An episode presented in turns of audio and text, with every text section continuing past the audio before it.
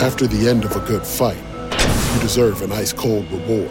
Modelo is the mark of a fighter. You've earned this rich golden lager with a crisp, refreshing taste. Because you know the bigger the fight, the better the reward. You put in the hours, the energy, the tough labor. You are a fighter, and Modelo is your reward. Modelo, the mark of a fighter. Drink responsibly. Beer imported by Crown Port Chicago, Illinois.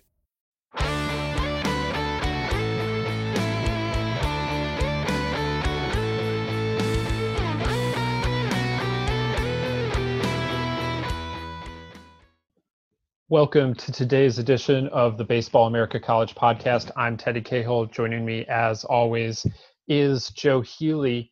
And Joe and I are here on one of our uh, rewatch episodes. And we are going to talk about the 2000 Louisiana Lafayette Cajuns, as they were known then. Today, they are just the Louisiana Raging Cajuns. Uh, this episode is part of our series where we go back and rewatch classic uh, games from college baseball history, but we're going to take a little bit of a different spin on this. And instead of really like bearing down on this particular game, we kind of want to talk more about this Cajuns team, kind of what they represent, uh, both in college baseball and in terms of uh, Louisiana history, just breaking through as as a program. Uh, but we'll uh, we'll be doing that with uh, Raging Cajuns assistant Anthony Babineaux. He will join us here in a few minutes. But before then, Joe, I uh, I have to check in with you and, and, and see how you are how you are doing. It is a rainy day as we record this uh, in Durham, North Carolina, and this is supposed to be conference tournament week. We're, we're supposed to be just a few days away from Selection Monday. Instead, here we are uh, looking back uh, on the 20th anniversary of this uh, this Raging Cajuns team.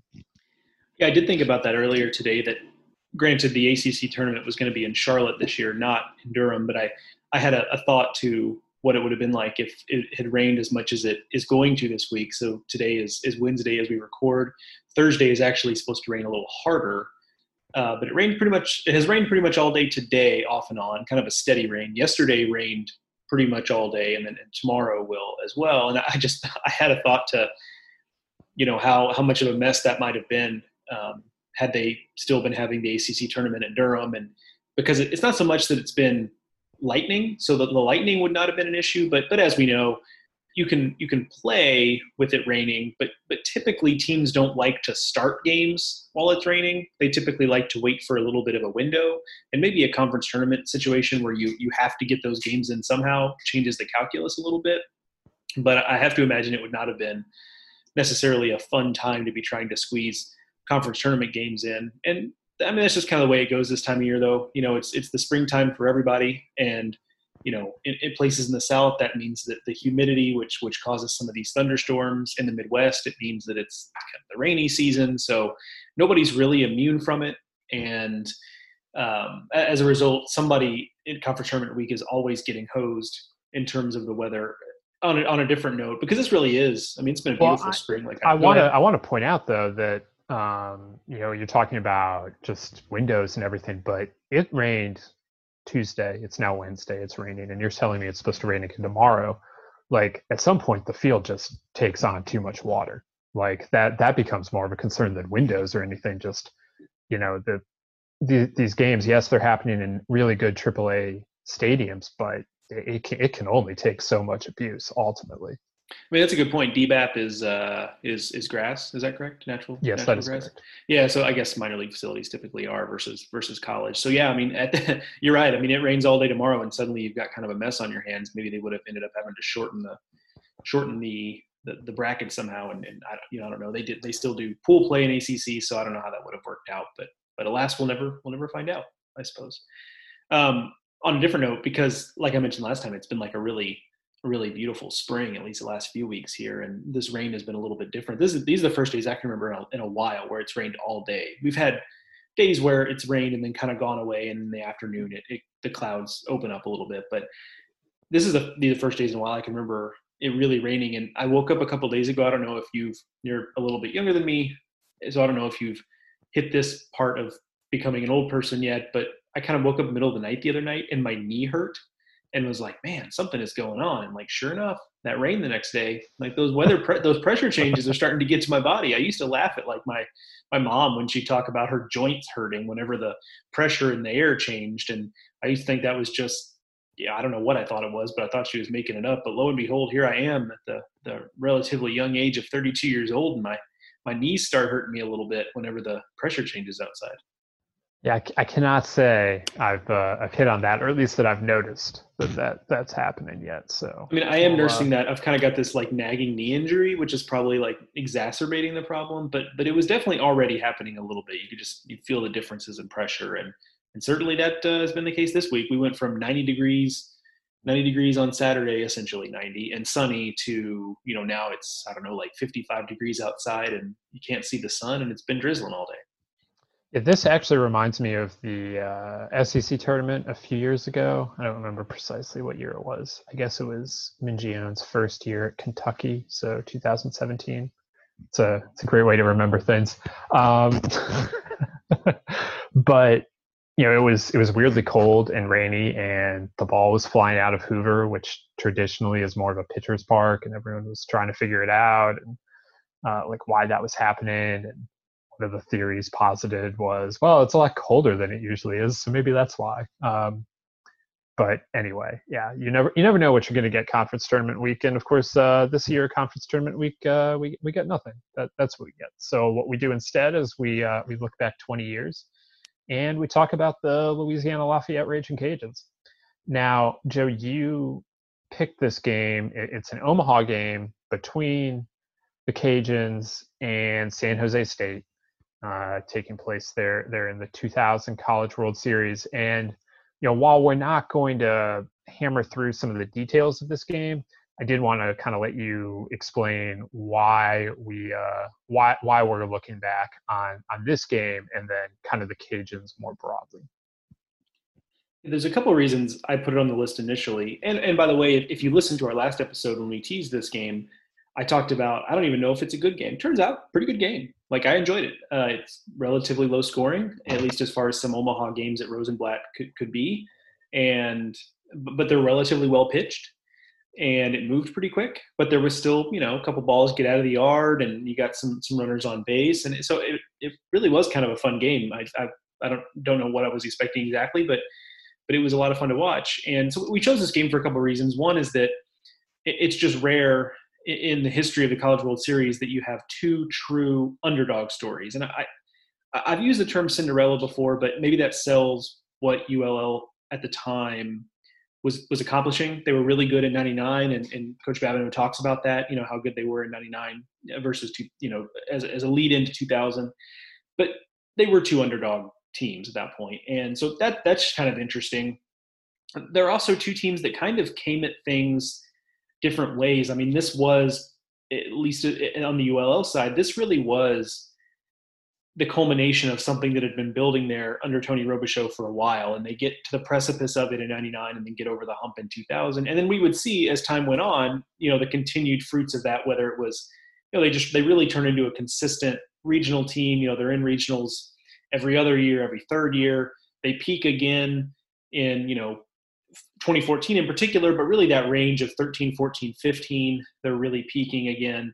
Um, so this was really the, the big crowning achievement of what had been a larger program build for ULL. And there's a discussion to be had about, you know, being able to pull something that often like that off in modern college baseball. And then you had San Jose State, which was really um, coming at it from the a different standpoint of them really being the true Cinderella. Um, they had been a solid program under under Sam Piraro, who was their their head coach at that time.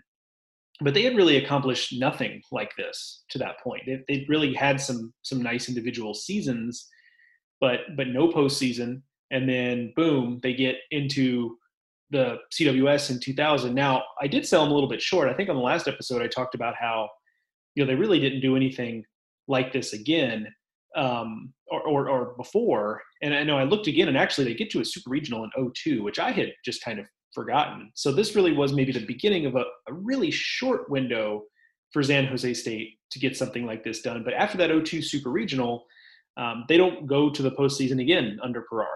And so it really is a very brief snippet in time of when San Jose State has this like supernova moment where they, they get to Omaha and then two years later they host and win 45 games. And um, so they are kind of your more true, I would say, Stony Brook type of Cinderella in Omaha.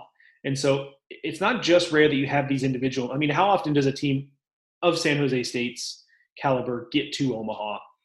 And then furthermore, how often, and the answer is not not often at all, do two teams like ULL and San Jose State end up playing in the College World Series? So I, I really enjoyed this game, even without having seen it and without knowing much about it.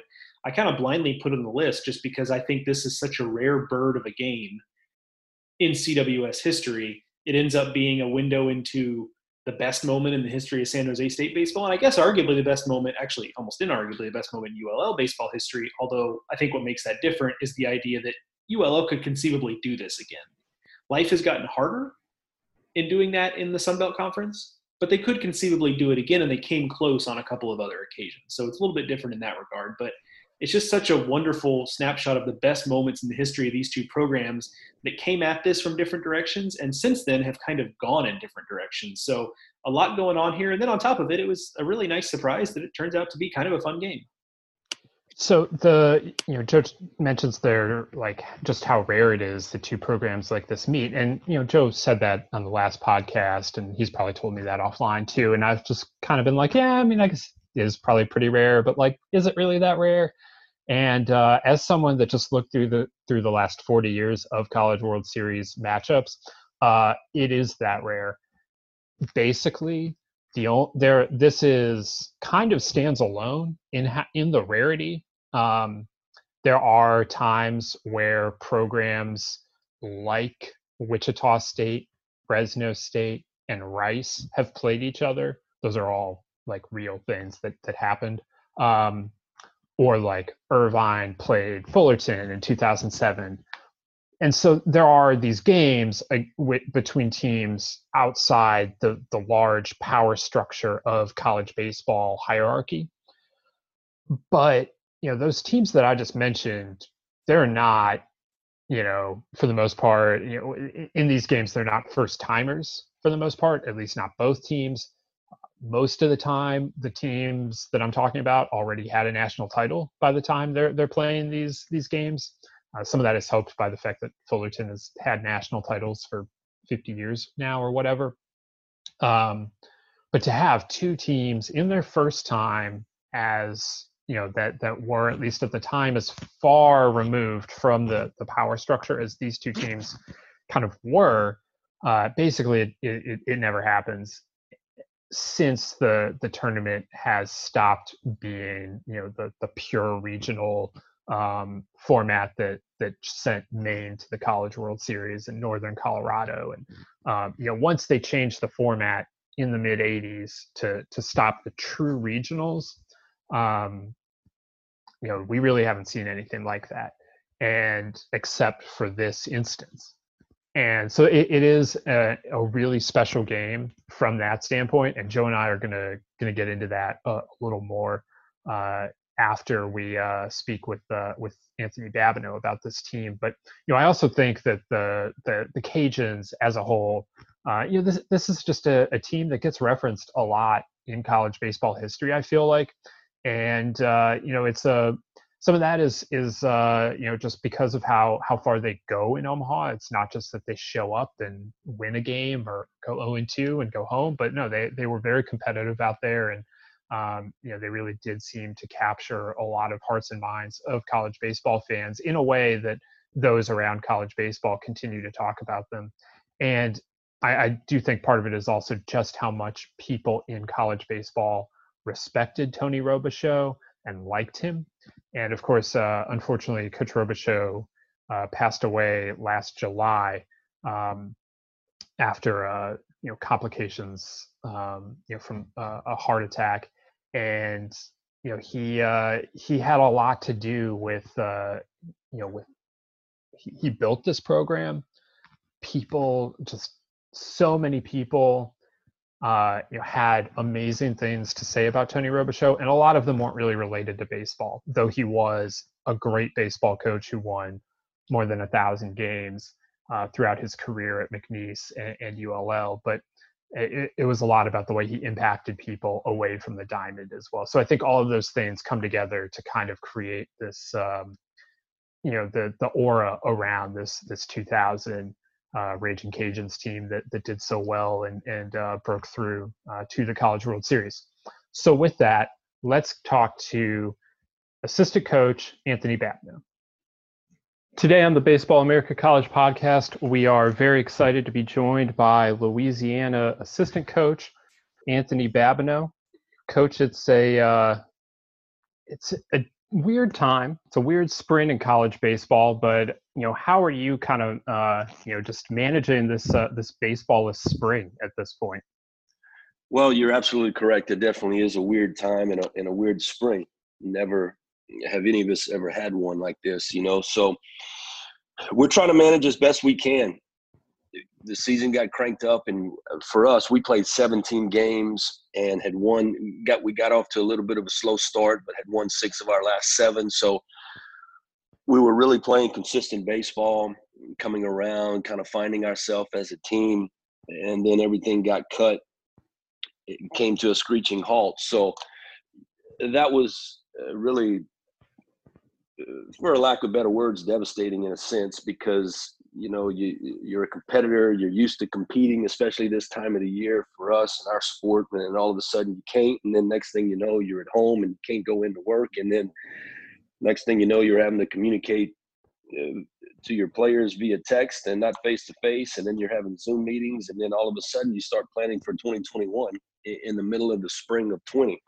So that's definitely something different, but we we've gotten through it just like I, I suspect every other program has. We we've gotten through the semester. Our guys really finished up great in the classroom. Finished with a team GPA of three four for this semester, which was which was a record for our program for a semester. So the guys really buckled down and did what they needed to do in the classroom. We had exit meetings with our guys via Zoom, and and to this point have have sort of put together our team for next year or, or, for this fall at least, and are just looking forward to the fall. We, we hope and pray each day that, that we can have a fall and we can get back at this come August, the end, end of August. So you know, that's kind of where we, we have our sights set right now. Well, let's take the trip down memory lane to uh, some happier times in, in Cajun baseball history. Uh, let's let's get to that 2000 team you know that team was a breakthrough team reaching the college world series of course uh, but in a lot of ways the the stage for that was kind of set by the 1999 team and, and all that they accomplished what um what did that experience you know playing rice in, in a super regional and, and, and falling a little bit short of, of, getting to the world series what did that bring uh, what did the guys learn uh, that they were able to carry over into 2000 well, that 99 season no doubt fueled our fire for 2000. We got really, really close in 99. And to be honest with you, myself included, and I was too young and, and naive in my career to be able to process and understand otherwise after that first win on Friday night against Rice no way did I or, or, many of our players think that we were not going to Omaha. Even though we had never been there before and, and knew how tough it was to get there, we just felt that our chances to win one game out of the next two, it was just, it was a done deal. We were going to get there. Unfortunately, they took the next two from us and, and they advanced and we didn't. But, you know, one thing that that did teach us was it's never over till it's over, uh, for sure. And you know that we returned that entire team in 2000. We we had one addition, position player wise, to the outfield that really bolstered our our offense even more. Added a couple of arms, but for the most part, the entire team came back. So it wasn't as if we had to train new players, so to speak, on our uh, our history or you know, our philosophy or where we were headed. Everyone was headed in the same direction. And after that 99 season at our postseason banquet, one of the local TV stations their sports director had put together a video in, uh, of the entire season, a really, really well done. And, and the last image in that video was a picture of Rosenblatt Stadium, and the caption was Omaha 2000. And I know for me and many of the players, like that was the beginning of our journey towards Omaha, and there was going to be no denying us. So, as you mentioned, you know, with the start of this question, that 99 really catapulted us into 2000, same group of guys, same mentality, even a more fierce mentality, a, a, stronger desire to get there because we came so short in 99 and and you know fortunately for us the season went as planned not without some some setbacks you know nine game losing streak i believe in, in the middle of that season. But we're able to rebound from that and really do what we needed to do you know to punch our ticket all the way through as tough as it was getting through South Carolina and the team that they had 56 and 5 I believe going into the super regional I can still vividly remember the, the, the killer bees, the three bees that they had on the on the mound, Bauer, Bouknight, and I forget the last B, but I know his name started with a B, and, and just tremendous arms and a tremendous team, and losing Friday night.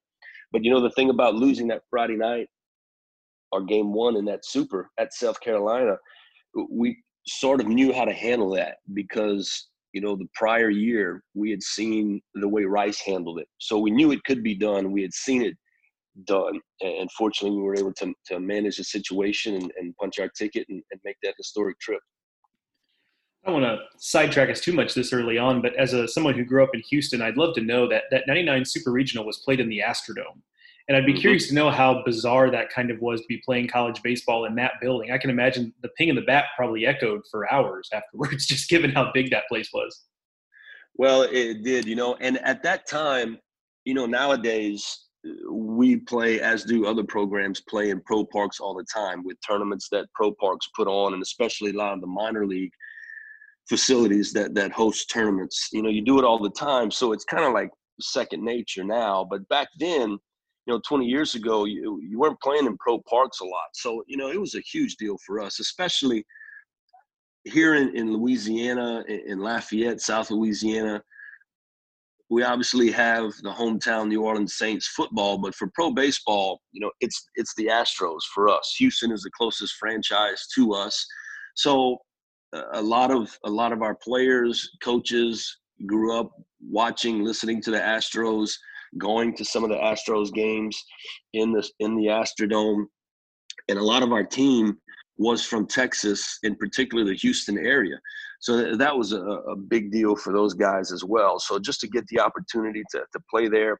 And I think that, you know, kind of maybe helped and made us feel a little bit more comfortable at being there in a pro park, even though we hadn't had a lot of experiences with playing in, in professional stadiums. The fact that we had all been inside the Astrodome, you know, whether it be for watching an Astros game or for probably a lot of the Houston guys because we had a lot of Cowboys on that team going to the, the, the rodeo, you know, inside the Astrodome. So it was a, a um, somewhat of a familiar setting for us. But you know, it definitely was different because you know all of our games were for the most part in outside venues, and then you get inside, and you know, especially with the the the roof and the ceiling and, and tracking the balls, it was it was definitely different.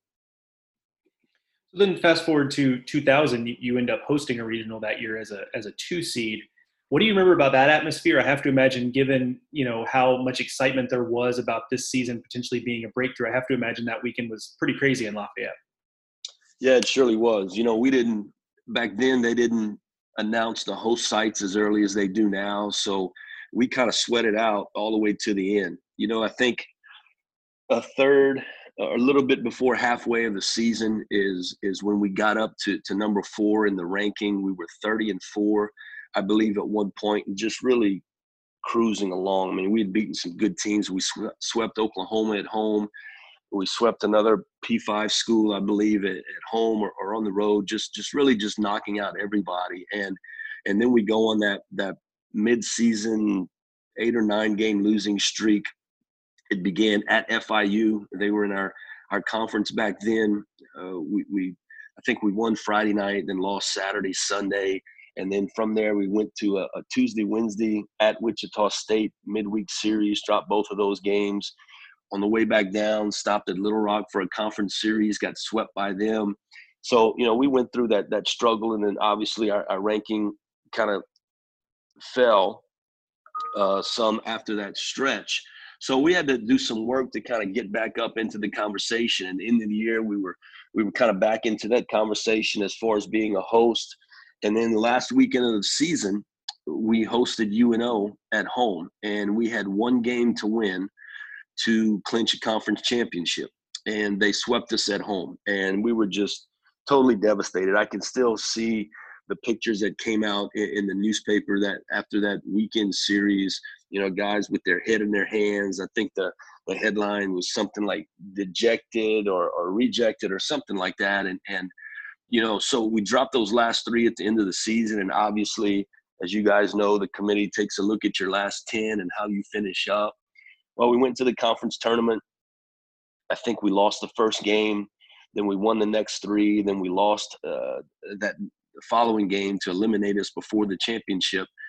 And we came back home and, and we knew we were going to be in a regional, obviously, but we didn't know if we were going to host. And, and we all gathered in, in our athletic director's office uh, for that selection show, that process, and, and had had it on speakerphone. And, and, you know, we were the last site that was announced. And, and I can remember, you know, myself, I can remember the look on Coach Robichaux's face and, and him and the athletic director embraced because that was our first, the first time that we would get to host a regional and, and we had put in so much work and gotten so many commitments from the community to help with some upgrades to the ballpark in preparation to be able to host a regional. So just overjoyed for the entire community, the school, the athletic department, and our, our, obviously our team. And you know, I really think that it's well documented even to this day that the teams that host are the teams that advance. You obviously have some a lot of teams that advance. And we've done it from from other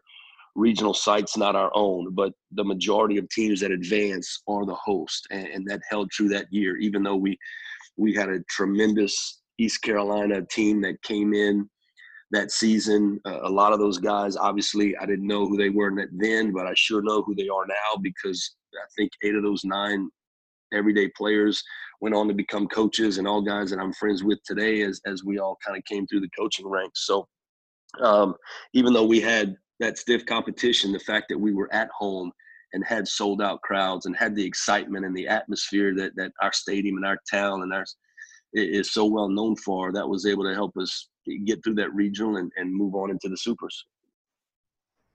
So one of the if you go back and look at a lot of images or if you see any video from that World Series team, the the guys are almost all blonde. When uh, when did they go ahead and and decide that they were going to you know join up in, in, in a show of team unity and and uh, dye their hair blonde? Well, that actually started, you know, just like this run started with the 99 team, uh, the hair started with the 99 team as well. They did that towards the end of the season. They, we all had blonde hair at the, um, at the, I don't know if, I don't think we had it, you know, that year we were in the Houston regional and won that regional in Houston. I don't think we had the blonde hair then, but I think the next week before we went to, well, back to Houston for the supers, is when guys started to dye, blonde, uh, dye their hair. And, and I think while we were there before the first game, uh, the last couple of guys that were resisting did it. Uh, Coach Robichaux even did it. So the hair started before uh, the 2000 season with the 99 team. And then obviously once we got into postseason for 2000, you know, it came back. So that was started, that was started prior to 2000. I'm curious a little bit about um, that the way the South Carolina Super Regional ends. There was an article Luke Johnson of the Advocate did uh, a few years back, five years ago or so, where, where you know he talked to you about it, and, and you mentioned that you were able to. That, that's a crystal clear memory for you to that day, and I'm curious um, how if you ever had a memory similar to that in terms of you know being able to remember something so clearly, or if that stands alone as the type of memory in your in your baseball life um, that you can remember in that way. Well, as far as in my baseball life, you know that definitely is one of the best memories. You know, I I, I remember a little bit the the the interview with Luke that you mentioned, and you know I'm fairly certain that that I said that the memory of that ground ball going into Scott Atwood, our first baseman's glove, and I remember when he caught the ball to me, he appeared too far off the bag to run and tag the bag for the final out. In my mind, I was thinking, we still got to make a clean exchange between Scott and the pitcher. So I remember just thinking, clean exchange, please, clean exchange, clean exchange, and we got this done. And then as Scott's going towards the bag, you know, he puts his glove up to the pitcher to signal that I've got it. And when he put that glove up, you know, I just knew that that he was going to get to the bag before the runner, and that we had accomplished this goal. Eh, I, I can see that as if it was yesterday. I, really can. And this then just the embrace that myself and, and Coach Robichaux, Coach Simoneaux, Coach Gonzalez, just all of our staff, I, everyone just it was it was complete euphoria, so to speak. It really was. So you know that image is is that whole weekend though. I mean, if we had enough time, I, I could go through that whole weekend from game one, game two, game three, everything that happened, everything that happened pre-game, post-game. I really can. You know, you have certain memories that stick out for you. You know, that, that memory was certainly one. Just just yesterday, I was on uh, with someone here locally to speak about our 2014 team and for the most part, that entire season, I can remember as it played out. You know, we can all we all have things that get etched in our in our memory from special times, and, and for us, for baseball, special seasons. You know, I was asked what I was asked if I can remember throughout my whole 25 year career all of the teams and, and, how seasons played out and what was the toughest to to remember. And you know, for each season, I can pretty much remember things from each season. And when you have special teams or special seasons like 2000, 2014, you can really remember a little bit more because things stand out. You know, the toughest thing for me to remember is I can remember all the players, but some of the years that they played, you know, is a little bit tough for me to kind of remember just because there's been so many. But you take special years like 2000, 2014, and if you say a player's name, you know, I can definitely say, oh, he was on the 2000 team, he was on the 2014 team. So, so yes, that that memory of, of South Carolina that weekend. I remember what I did after going back to the hotel. I can I can tell you who I called to let them know that we got it done. So yeah, vividly remember everything about that that exact moment, but but more more importantly, that entire weekend so then you get to you get to Omaha, and that's a city that you know over the years has has been known to embrace an underdog. Did you guys feel that while you were there, or you know, just what what were your experiences with just the the city of Omaha and, and being a part of uh, you know the, the special atmosphere that is the College World Series? Well, we definitely could feel um, uh, the way the community Omaha embraced not just the underdog, but but every team, and and we were the underdog. You know, us in San Jose State that year were two first time programs to the College World Series, so we could definitely feel that. Our our memorabilia, I believe, that was on sale at all the at all the souvenir shops just went flying off the racks. Uh, they they couldn't get it in fast enough, and I believe at one point got to where there were there were no more that they had to sell. So it was, but as far as that experience, I remember when we came back and people asking me about it, I would tell them that whatever you see on TV, I know you watch it on TV every year, whatever you see on TV, being there is a hundred times better. It, it, really is because you, you just become immersed in, in everything that that is Omaha. And, you know, our guys really embraced it. Uh, dropped a tough one to Stanford by a couple of runs that, that first day and then, you know, came back and had a great game against San Jose State uh, and then had that thriller uh, walk-off win on the on the on the push bunt that, that got thrown away against Clemson the next day, and then got off to a really, really great start against Stanford the next day. Come out to a six nothing lead, and and just thought that hey, we're going to get this done and have another chance at them, and if we get that done, then we're in the championship. Which, if things would have played out the same, would have been against LSU, who was in the other bracket, which that would have been just a, a, a complete. Um, I don't even know the word, just a joy uh, to be able to to to play those guys, a team that you know we play every year in the regular season, but to to play a, a school of that caliber with the tradition and history that they have, what it would mean for our program, their program, the state of Louisiana, that would have been tremendous. But you know, uh, we we performed when we were there. You know, we had guys that were that were tough, both mentally and physically, and and they rose up to any challenge that we had. You know, I mentioned yesterday with our 2014 team, and it and it stands true with 2000. There are many parallels between those two teams. On both of those teams, any night out, we had seven or eight professionals on the field. Now, not obviously big league professionals, but we had guys that had an opportunity to play professional baseball, to, to pay to play for a paycheck. So when you have you know eight or nine guys out on the field that, that are professionals, you're going to do better than most. Now, obviously, when you get to the College World Series, every team has eight or nine professionals for the most part, uh, so you're you're kind of evenly matched. But we had guys that that just love to compete, love to have fun with each other. We're totally bought into what, as a program, we were trying to accomplish, and and it showed in our play. And you know, we were there for ten days. It felt like a month, uh, but the way that they space out your games, where you play every other day we were there for 10 full day, 10 full days and, and really, you know, in my opinion, got, got the most out of our experience.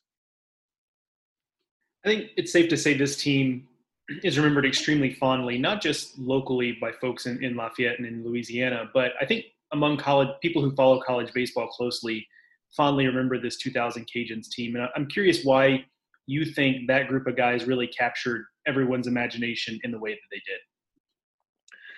Well, number one, I think it was it was their style of play. We played a fun brand of baseball. We had power. We had pitching. We could run. We could bunt. We we we could defend.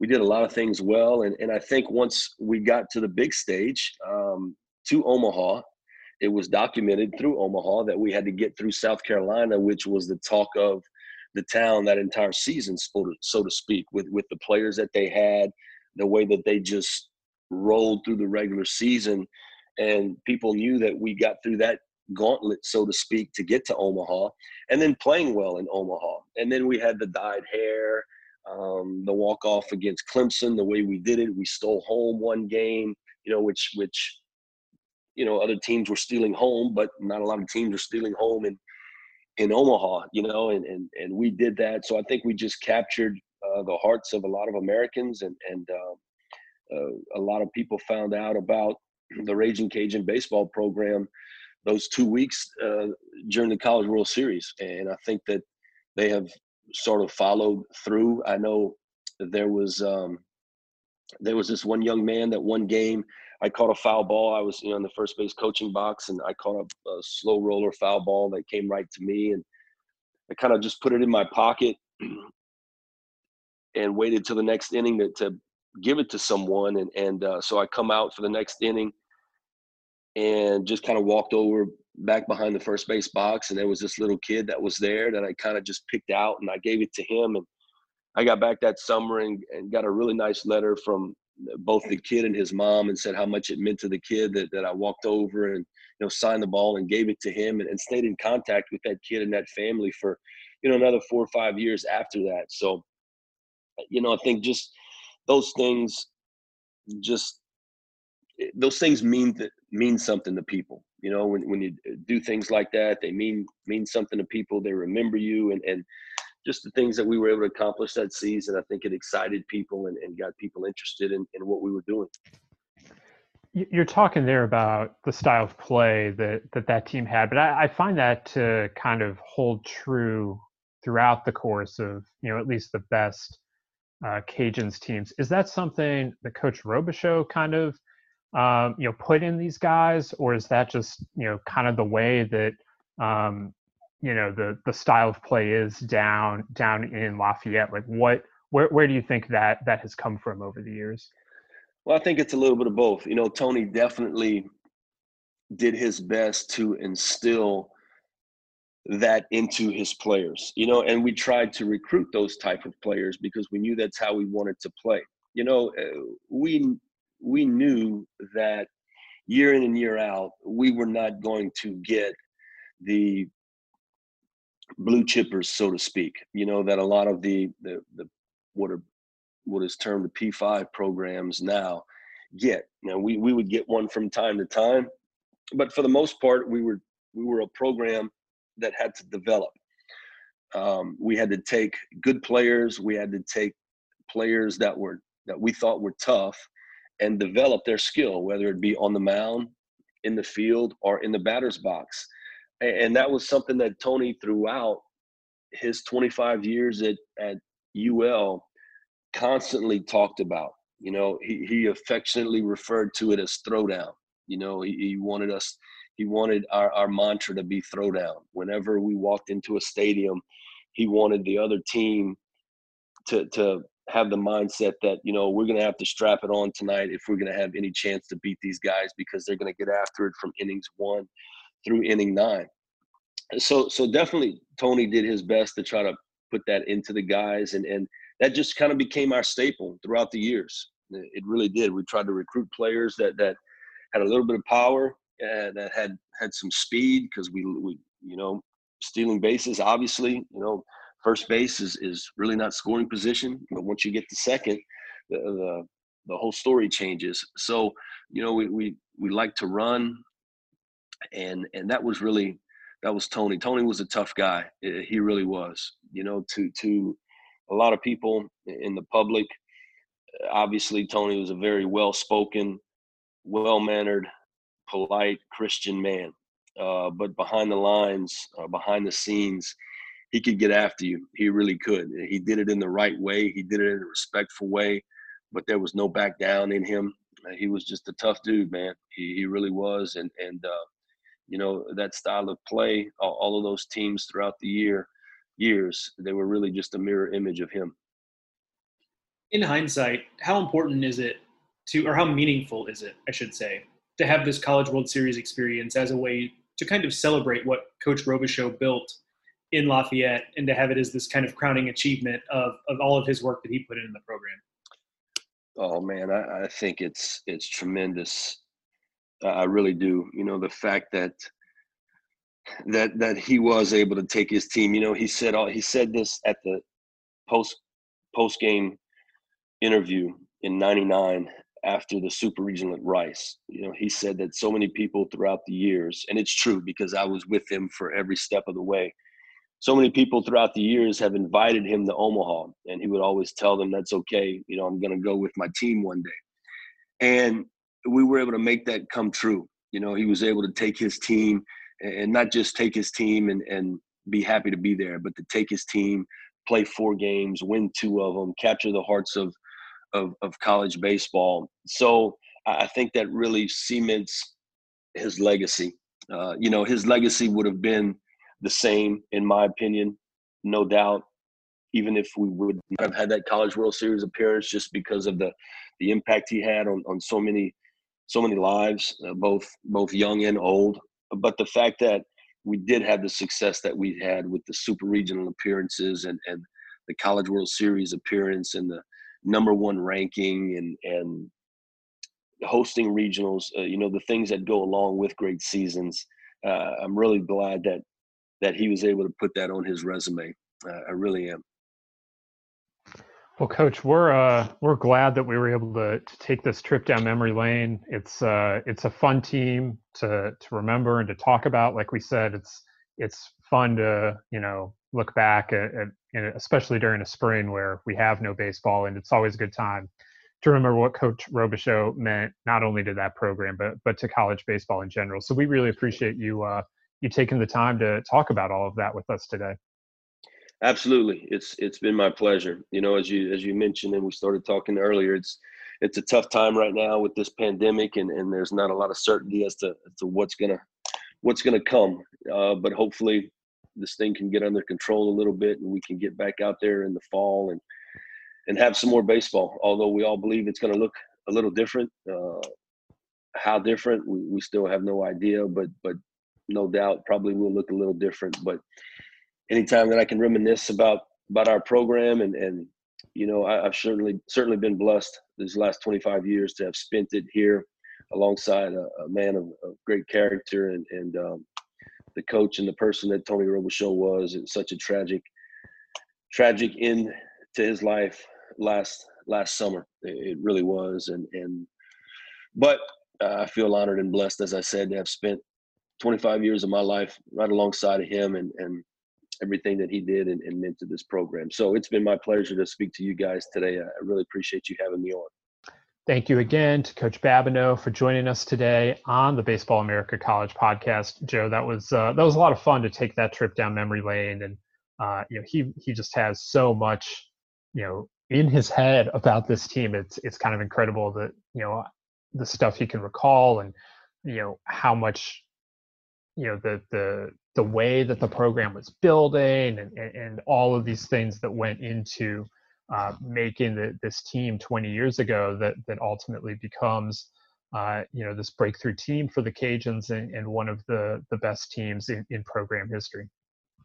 Yeah, folks like him are, are really rare, and, and, by that I mean he he he really is you know a true historian of this program because he was with Tony Robichaux largely from the beginning uh, of when uh, Coach Robe was was building this thing up, and um, you know, especially now in college baseball, and, and and head coaches understand this and they support it. You know, assistants move on to go become head coaches, and, and some on the staff did. Wade Simoneaux is actually in this game. They show you know Wade Simoneaux coaching third base, and you know he goes on to be the head coach at Louisiana Tech, for example. There are other examples that have, have been on the staff, but um, you know he's been there through all of it and that's fairly rare to have someone like that who can speak as cogently about the entire modern history of this program the same way the head coach could because he's been there for every last bit of it. And you know if Matt Deggs gets this thing really rolling again he'll be he'll be there for that too. And he could he could speak on on that as well. So he's really kind of a treasure in that way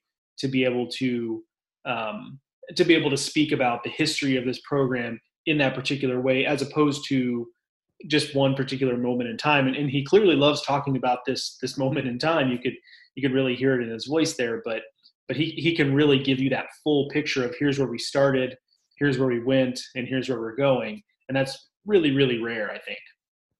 Absolutely. I mean he's one of these assistants that has just been tied to a school for pretty much their entire career and those guys are are rare and they are special and you know just what he what he can speak to from you know the way that, that things got built uh, there at, at ULL and I think he's been through Joe maybe you can confirm this for me. He's been through three name changes or two name changes. Uh, he's been at that school under three different names right? Yeah yeah Southwestern Louisiana uh, up until 2000 so in the 99 Super Regional they were Southwestern Louisiana and then ULL and then now you know athletically going by ul uh, the school is, is still technically university of louisiana at lafayette but athletically they like to go by ul there's a lot of confusion and you know uh, about all of that. Oh it's a whole yeah, thing. it is it is a whole thing. Like i was trying to dance around it but it is a whole thing. Um, the, the, folks who care a lot about you know their their team being called ul will, will make sure you know about it. But yeah so southwest southwestern louisiana ull and then and then ul in the in the most recent iteration. Yeah, so I mean, to have that kind of perspective, you know, I really appreciate, and and it's uh, it's really cool to to be able to look back on the way that the program grew because you know before we really dug into this team, I didn't know a ton about the 99 super regional i'm sure little joe was like at in the astrodome you know watching that but like i you know if if I had remembered that they played Rice in the Astrodome and a 99 Super, that sure had slipped slipped my mind. But you know, to to see how close they were to reaching Omaha the year before, and then for them to to rebound from what must have been a crushing defeat to to lose the last two games of that Super and come back and then you know the story of how they they get to Omaha is is pretty incredible because that 2000 South Carolina team is one of the best teams uh, in Ray Tanner's career, at least up until the you know the 2010 to 2012 group.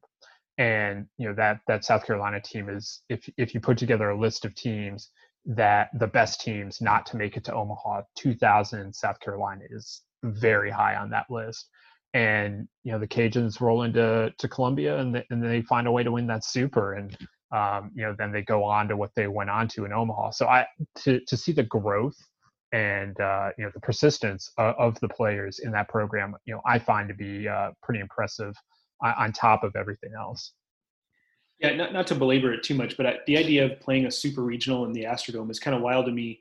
Even you know, knowing that as as much as I've known it for forever now, just that was I, I remember reading about that. I was not there actually. I I was not in the Astrodome that day, lifting the old uh, seats and shooing the rats and cockroaches out from under the seats to be able to sit down, which I joke, but the Astrodome was showing its age at, at that point, and so and clearly at the, in '99, clearly the Astros were about to move out of into Minute Maid Park, so it really was kind of at the end of its life. But the whole idea that they would play a super regional in a major league park during the season. Now, granted, that was on turf, and by turf they mean the old version of AstroTurf, which I'm sure could not have been fun to play and slide on. But the idea that they would they would be able to do that basically while the big league club is out of town. I just, I don't, I mean, I don't think that's happened. I mean, minor league parks fairly common for uh, college baseball postseason, but um, especially in the older days before there were as many really quality college baseball facilities as there are now. But big league parks, I don't think has been done before or since really. And I, I have a hard time imagining it happening now. So it, it really is kind it, of a was a was Reckling not an option? Like when, when was Reckling not built yet?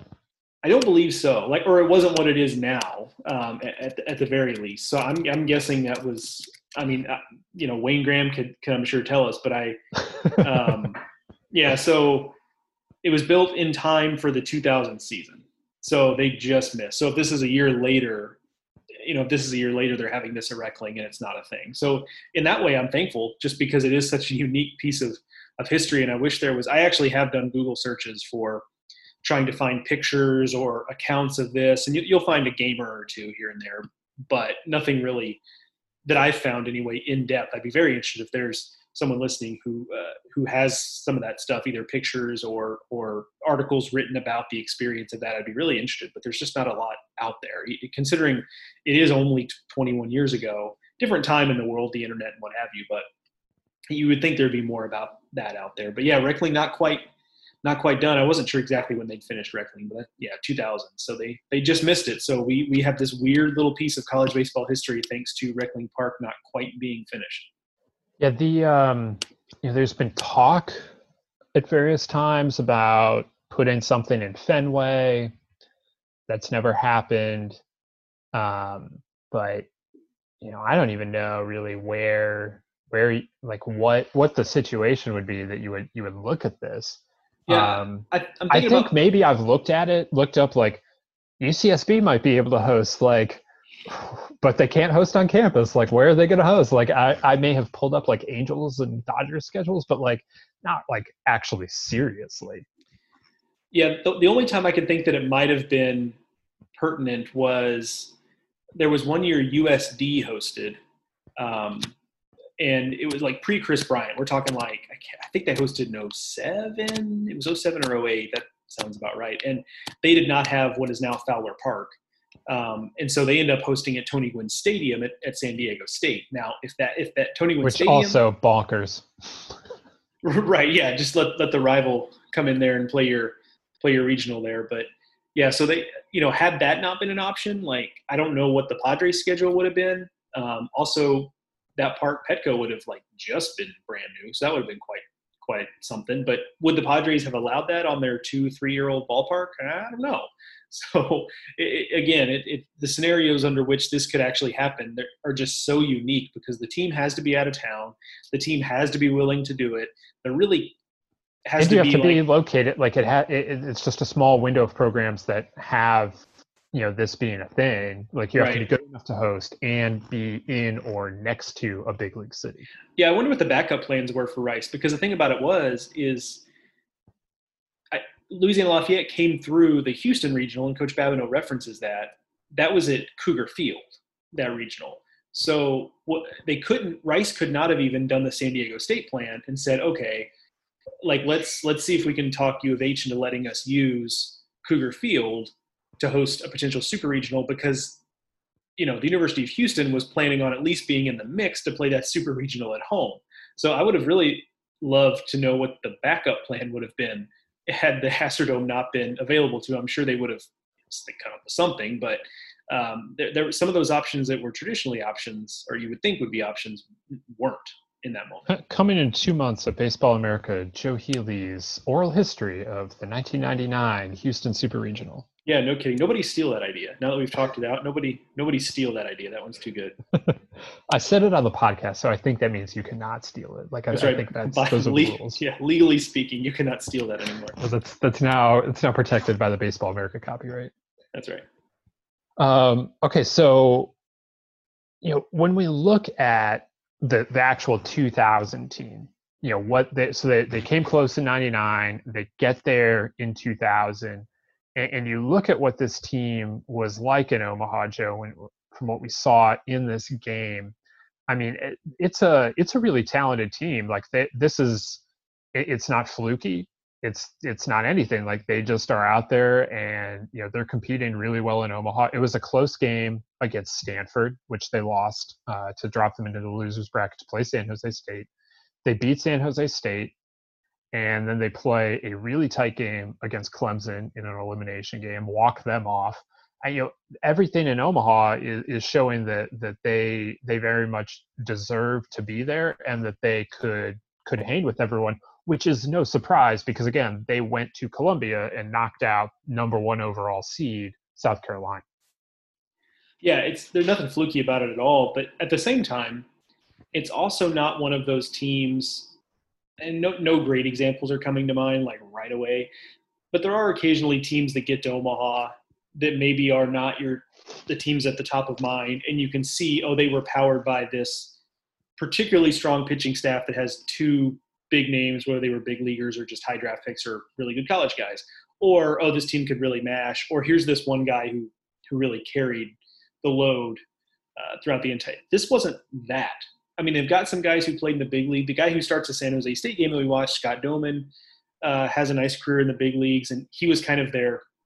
One thing I wanted to ask Coach Babineaux about that we we just didn't get around to was Scott Dohmann is kind of this clutch pitcher. I mean, he's the guy they go to in game three of the super regional against South Carolina. He's the guy they go to in the elimination game against San Jose State in Omaha. And interestingly, he was also the guy on the mound in game three, or perhaps it was game two, but I think it was game three. One of the games they lost in that 99 Super Regional against Rice, he had a chance to pitch them to Omaha and he loses that game. And so I read in the story that we talked about with Luke Johnson, who wrote it for The Advocate, that he hangs that box score up in his locker for the entire year, basically, and tells himself, if I'm in a position to pitch the team to Omaha, I'm not going to let it slip this time. And sure enough, they throw him out there on the mound in game three of a super against South Carolina, and he, and he gets the job done. So that's a heroic performance, but this was not a team that was carried by one or two big names that you would recognize as big leaguers. And ULL has some big leaguers in their past. It's not like this is a program kind of devoid of that. But this was not that type of team. It was a very, very good team, a very talented team, but it wasn't star studded and full of, you know, names that you'll see in, in lights now.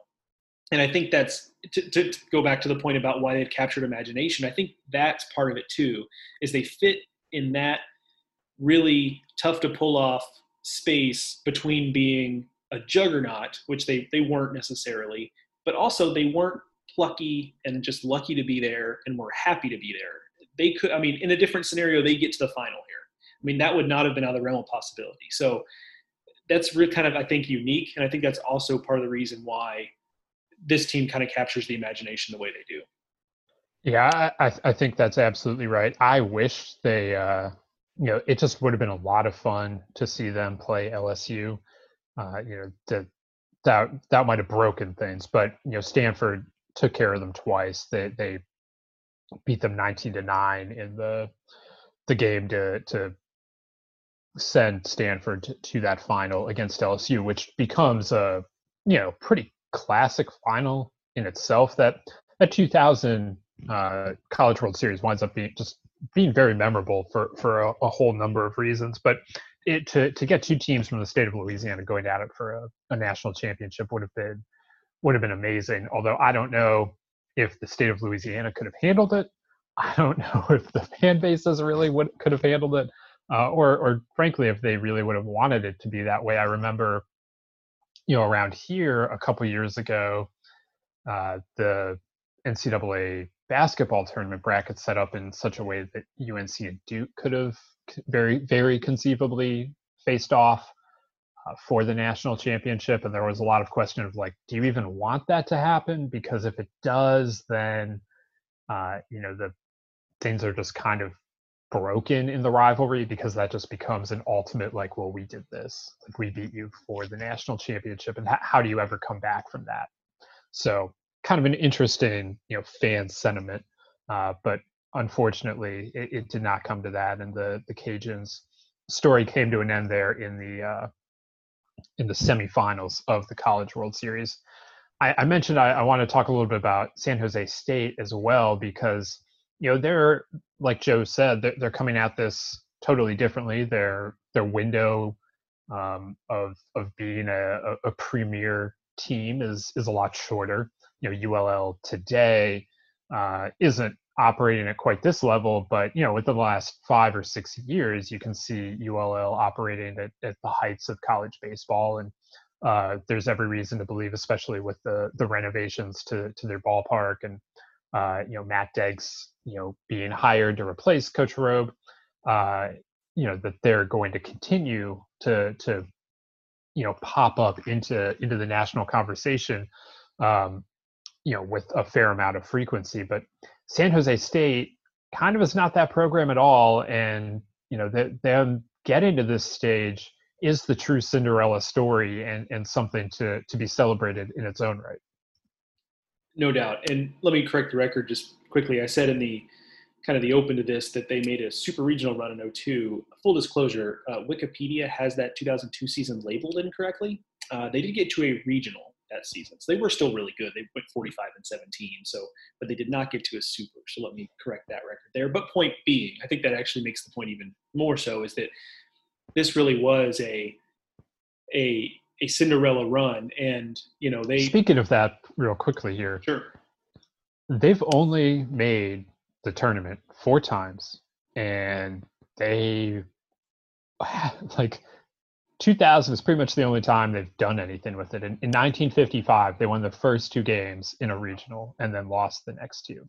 And otherwise, they're 0 2 in 71, they're 0 2 in 2002. Like this 2000, you know, they go to Waco and they go to Houston and, you know, they find ways to win on the road. And, and it's, it's very much the outlier in, in San Jose State history it's also like an interesting alternate history. There are a couple of fan bases of programs who are historically very good, but are not perhaps historically great, that could be inching closer to historically great had they gotten to Omaha this year, that kind of um, ends up upsetting the apple cart San Jose State did. They were in Baylor's regional and they come out of Baylor's regional. And, you know, Baylor's a program that does get to Omaha in 05.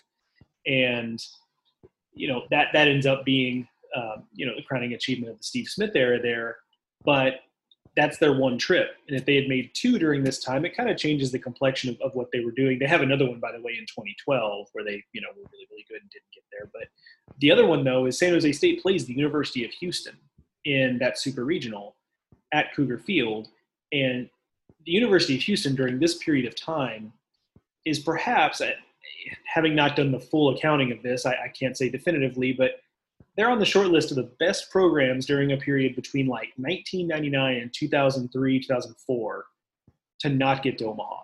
They get to a super regional three times and they just can never break through.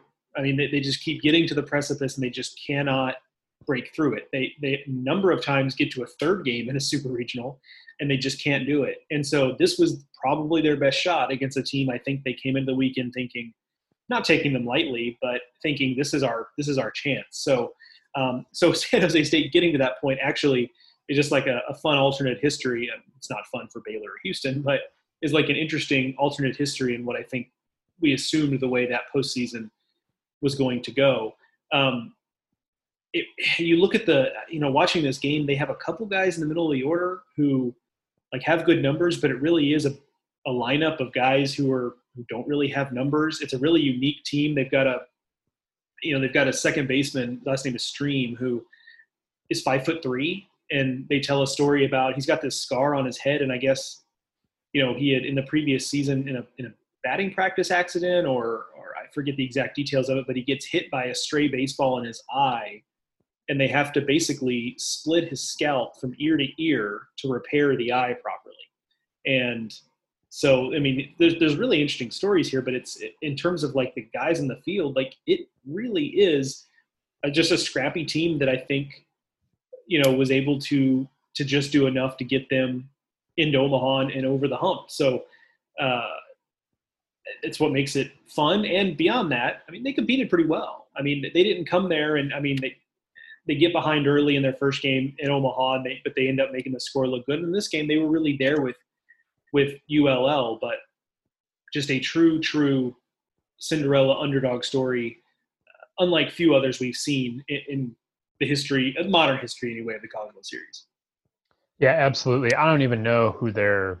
I mean, you, I guess you can shout out Stony Brook in, in a similar sense, but I feel like Stony Brook getting there is much more reasonable and logical to, to work through, uh, given where they had been than San Jose State, which again had before this 2000 you know run, they had not been in the NCAA tournament in almost 30 years. It's uh you know they they truly pop up out of out of the blue and and wind up you know making making this you know very very impressive run and you know, it kind of peters out a little bit after that. Like, yes, they they do make it back in 2002, but it's uh, you know back to the NCAA tournament in 2002. But it's uh, there's not been much like this in in San Jose State's history before, and, and absolutely not since. Yeah, it's definitely a.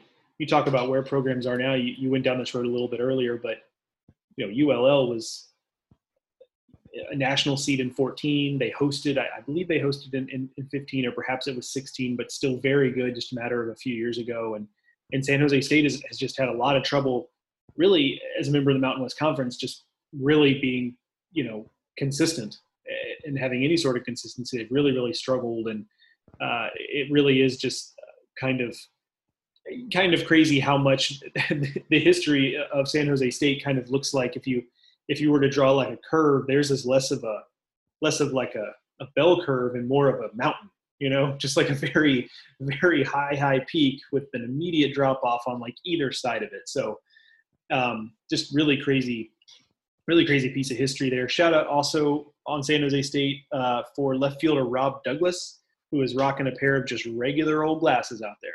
Not not like athlete. now see now they've got like the really fancy like Oakley style like shades that just have prescription lenses instead of dark lenses. Like those have been out for for quite a while now. There was also, of course, at different points, and I've seen this because I've been watching the Last Dance documentary on ESPN. But the Horace Grant goggles with the strap, I mean, those have been around.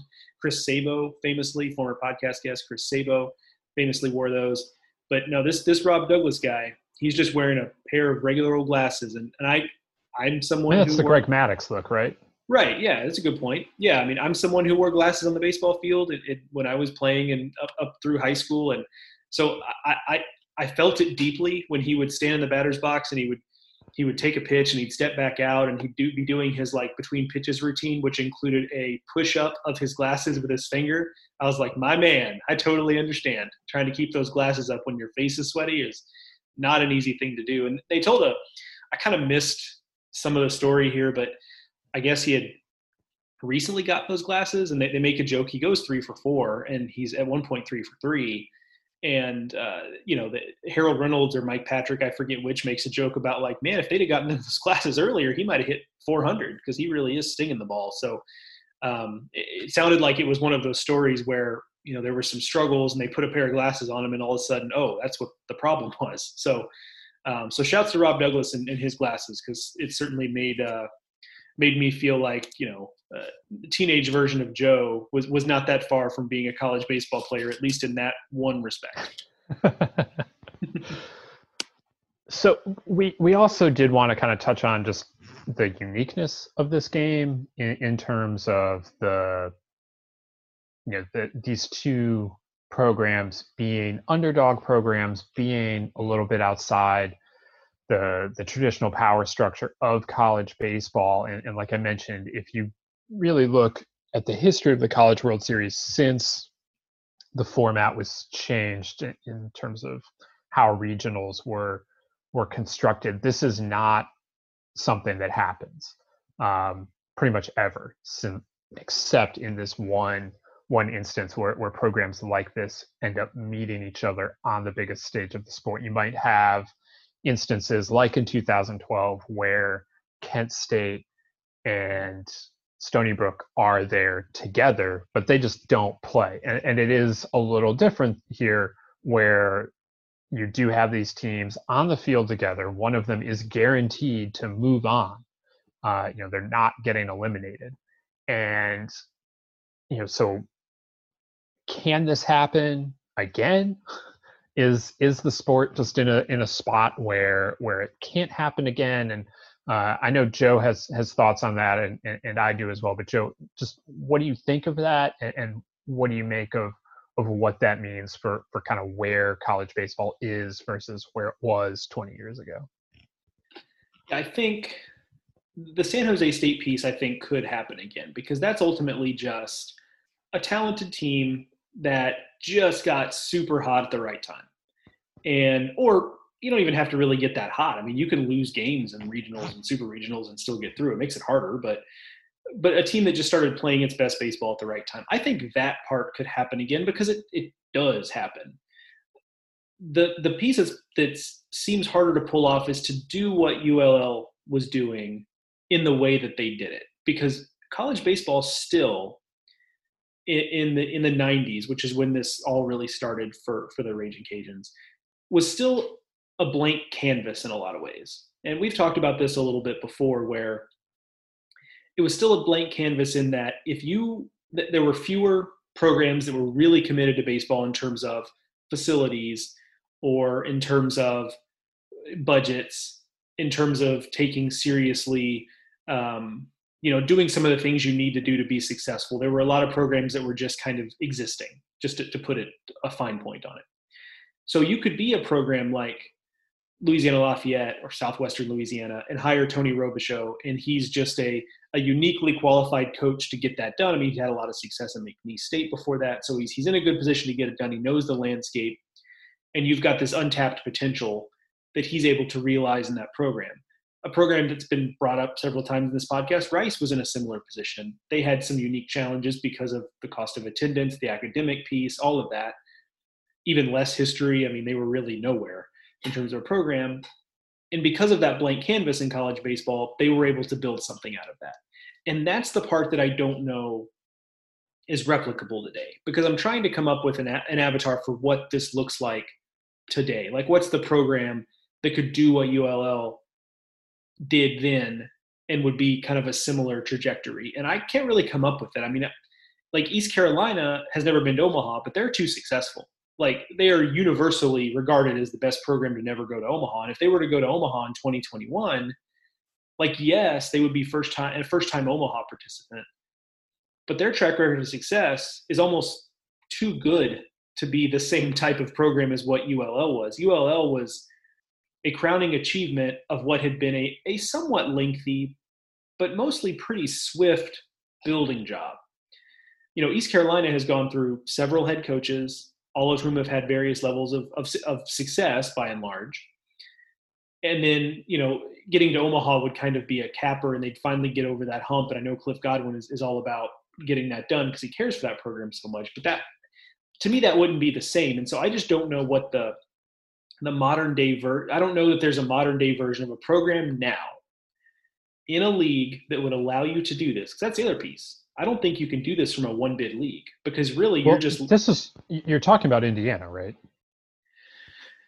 Yeah, Yeah, I guess. I mean, like it's different because the the Big Ten is what it is, and but you know, I feel like when Indiana did it, the Big Ten wasn't that necessarily. Right. Now, I mean, that's easy to say, but the Big Ten is still the Big Ten. But you know, and if Iowa did it today, I don't think it would be the same way. But you know, Indiana kind of ushers in this new era of Big Ten baseball, um, in some respects. Yeah, I, that's a good one because see that that's a, a, really interesting point too. Because doing that now, to your point about Iowa, doing that now would not be the same. I don't think. So is it like Dallas Baptist? But even that track record is eh, track record is pretty lengthy at this point. So is it Indiana State to keep it in the Hoosier State? Because the Valley feels like that type of league where I'm not, I couldn't tell you exactly what the Sun Belt Conference was like in 1999 and 2000, but I assume it was pretty competitive, kind of like it was not long after that before realignment jumbled stuff up. But the Valley is a multi bid league more often than not, has teams that could conceivably win regionals because that's the the first piece of this now is like could you see a team winning this team winning a regional so maybe it's a team from the valley perhaps um, you know i'm not really sure but i think that's the, the this all serves to make the point i'm making which is i just don't know and you and I, you and I have had probably at this point literal multiple hours of conversation about this exact topic, which JJ Cooper would tell us means we need to write about it. But I just don't know. In fairness to that, it was on the schedule before coronavirus happened. True, that is true. So we're getting to it, is what we're saying. So again, don't steal that idea either. Um, but but yeah, I just so in 2020 or 2021 college baseball, I, I don't know. I just don't know that what they did then is is replicated in this. It could be replicated in the same way. And of course, I say that until it happens, right? I mean, like the other the other side of this argument is that none of this stuff really feels possible until it happens. If you'd asked somebody in 1993, hey, 10 years from now, is Rice going to win a national title in baseball? They, they would have laughed at you.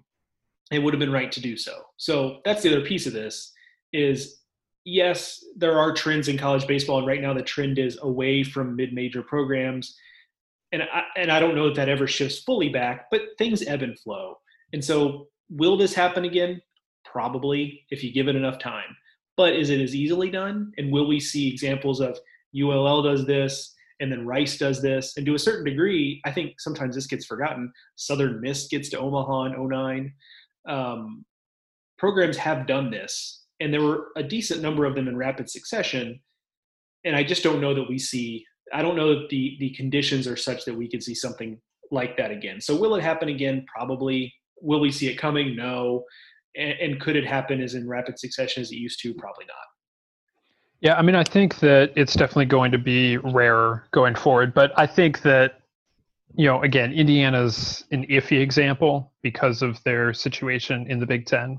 And the Big Ten, as long as it was not paying very good attention to college baseball, was a sleeping giant. And I think you're seeing why it's a sleeping giant. Uh, you know, despite all of the the various factors that work against Big Ten schools, they're still Big Ten schools, and they're still the biggest schools in in states that have a lot of population.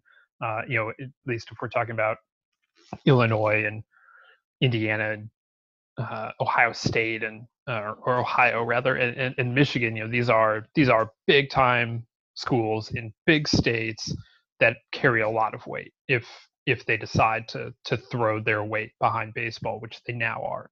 But I think also UCSB is not that far off from this. That you know that's a team that hosted in 2015, gets to Omaha in 2016, was kind of on the bubble of hosting for a lot of 19. Um, as things were setting up this year, it was kind of looking like, well, maybe they're going to be a fringe top 25 team. Maybe they are a top 25 team. I think that's how we're looking at the Gauchos going into 21. Um, so I think they're they're kind of similar to that. Now we can talk about like, is the Big West just a uh, too too big for this to to be a thing? Um, you know, I don't know. I don't think I it is anymore. Dallas, That's kind of the funny thing about it. Is I yeah. think if we had this conversation ten years ago, we'd go, yeah, probably. But now the Big West is in a place where I think it's actually back on the board as a possibility. Sure, and, and I think that Dallas Baptist when they get to Omaha, it is going to be seen as a breakthrough, but I think it may be seen more as a breakthrough akin to what Coastal did. That like it was coming for so long. And I'm not saying that the first time DBU gets to Omaha, they win the national title. But when Coastal got there in 16, not so much the way we look at it now, but the when it happened, it was a little bit more like, oh, okay, so Coastal finally did this, and like, welcome to the club and and I think that might be a little more where DBU is. But you know, I, I think there is still a chance to to be the kind of program building, to have the kind of program building that that ULL did at, at the at the turn of the century. And you know, I, I actually find it may be a little less likely that we see teams like San Jose State pop up. You know, we it's not that long ago that, that we saw you know some teams like that. You know, VCU was at a super regional not so long ago, and uh, you know that's just you know you, one more step to make it to Omaha. Davidson, obviously, uh, you know, famously upsets North Carolina, but you know those teams have not fared so well in super regionals, and I just feel like in today's world, to be a four seed or even a three, like uh, you know, not not so much a, a bubble three like a Michigan or a Duke last year, but to be a auto bid three and go through the two weekends. It's just it's very very hard to to do that on the road in in today's environment and and to do the you know just it's two weekends. It's you know six seven games whatever however many you you end up playing against elite competition and I find that to be maybe the harder thing to pull off to to be someone as as fully off the map as San Jose State uh, to to go out and do that. And you know, I, I know that San Jose State team individually was good, uh, but for for a a program that that traditionally has not been that kind of program to put together a team like that you know that's I, I find that to be maybe the harder thing to do in, in today's landscape. And you know obviously the program building is is very difficult to to pull off but i think we can find examples of that at least in the last 10 years.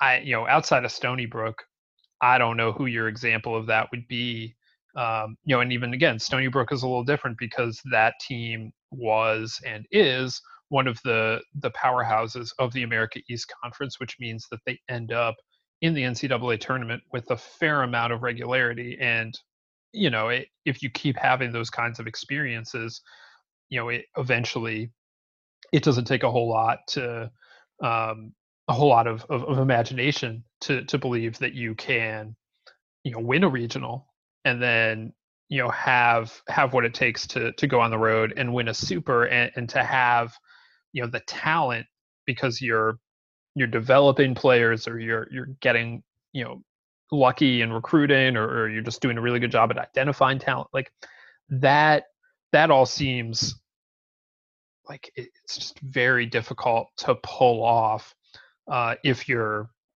living so far outside the power structure and i don't know whether the current environment that we're in makes that harder or not but you know, especially right now, if you're going to be doing it on less scholarships, Davidson figured out how to how to go out and win a regional, but you know, there's that whole next step that that becomes very difficult, having to compete head to head, uh, you know, with so much pressure on the road for a trip to Omaha, winning two out of three games. I mean, that's that's a big ask. I feel like.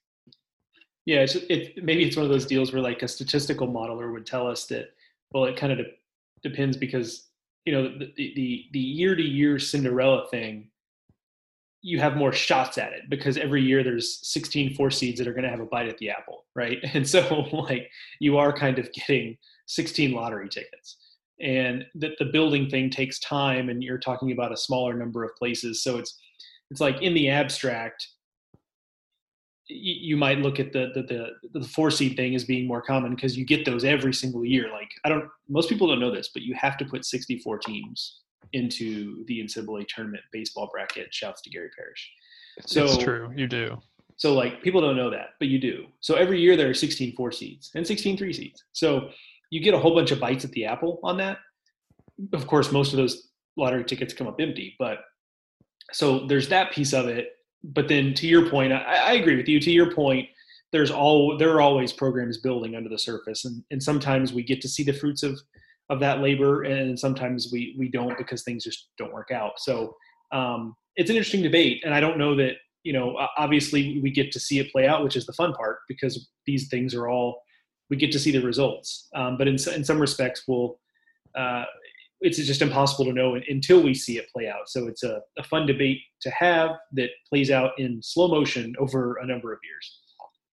Yeah, absolutely. And you know these things elements change. You know, if um, if we we wind up changing the the regional format and the NCAA decides to adopt the plan uh, being supported by by some or the idea I, shouldn't say plan that that kind of implies that it's a proposal out there but the idea that uh, you should ha- have an extra round. So instead of regionals everyone plays best of three series all the way through. You know maybe that makes it easier for for one one type of of this you know underdog team than the other um, my guess is that would make it easier a little bit easier for the the, the program building team. Um, but you know that as things ebb and flow and, and, and change in, in, terms of structure of, of college baseball you know you you see different kinds of things but the, this specific game in the 2000 College World Series is kind of, you know, uh, I mean, it's certainly a unique moment, and, and it's while, while it's not singular, it, it is something that that you cannot expect to come come along very often, even when you get multiple teams in, you know, making debuts, breaking through as Cinderellas uh, in, in one year. They to to have them be matched up, it, it doesn't happen often, and, and so I, I that is uh, one of the cool elements that the 2000 College World Series provided, and, and that we were able to see, um, you know, in this particular game. Yeah, my, I guess my final thought is is we talked about how much fun this team was, and there were a lot of things that played into that. Some of it was the style of play for sure. Some of it was the the, the blonde hair, and and we got a, a package in this game that that showed actual footage of the guys going to that. Which that's something that I feel like we don't see much anymore in like these these College World Series games, and I guess part of it is just because it's now the CWS is so much of a bigger deal in terms of how it's blown out coverage wise. So maybe there's just not that opportunity. But we actually got a full blown like package of a camera following UL baseball players to the store to buy the dye, and then going into their hotel room to dye each other's hair. It was kind of a fun little deal. And so there's that was part of it. And then I think the other thing is that this program was kind of a, a sleeping giant in terms of not just what they could accomplish on the field, but also it's a fan base that really, really cares in a state that really, really cares about college baseball. So I think it was a sleeping giant in that regard as well. I mean, the park they have now, Russo, doesn't exist. Even if they go to the CWS, it probably doesn't exist if there wasn't the demand for that and the fan demand. But they draw really well. Those fans really, really care and I think that's part of what made it special too. Is you just knew this was this fan base getting to do this, you know, this fun thing, and all go to Omaha and cheer their team on, or watch from home, or I'm sure there were all kinds of parties all over that part of the country to celebrate their team getting there. And I think that's part of what made it fun too. Absolutely, it was uh, it was a fun one to look back on, and uh, I'm glad we were we were able to spend some time on it uh, as we uh, as we dig through the archives uh, in this very, very strange spring. So we'll be back here next week with uh, another game to to rewatch, another trip down memory lane to take. We're uh, we're still kind of organizing our thoughts uh, as to to which which game that'll be. So look for if you're if you're interested in watching the game beforehand, I would I would recommend tuning into our first podcast of next week, which will be released on Tuesday, or uh, checking us out on social media. I am at Ted Cahill. Joe is at Joe Healy BA. If you're looking for more of the Baseball America College podcast, make sure you're subscribed in your favorite podcasting app, whether that's Apple Podcast, Stitcher, Spotify, wherever you're getting your podcasts, you can find the Baseball America podcast. So please, uh, please subscribe, please rate, please review. Uh, we appreciate all of that. uh, when you guys, uh, you know, let us let us know uh, you're listening out there. We we we love to hear that. You can find plenty more content over on the website baseballamerica.com. There's a lot of college content, a lot of draft content, a lot of stuff to take you through. Um, you know, this spring and and uh, into June, we, we've we've got a lot uh, going on in the lead up to the draft, and of course, uh, you know, continuing to cover the college game and and the news and, and everything that that comes out of you know the this very very strange spring. So make sure to check that out as well if you are so inclined. I want to thank Coach Babineaux again for joining us here on the Baseball America College podcast. Thank you to Joe. Thank you all for listening. I've been Teddy Cahill. We'll see you next time.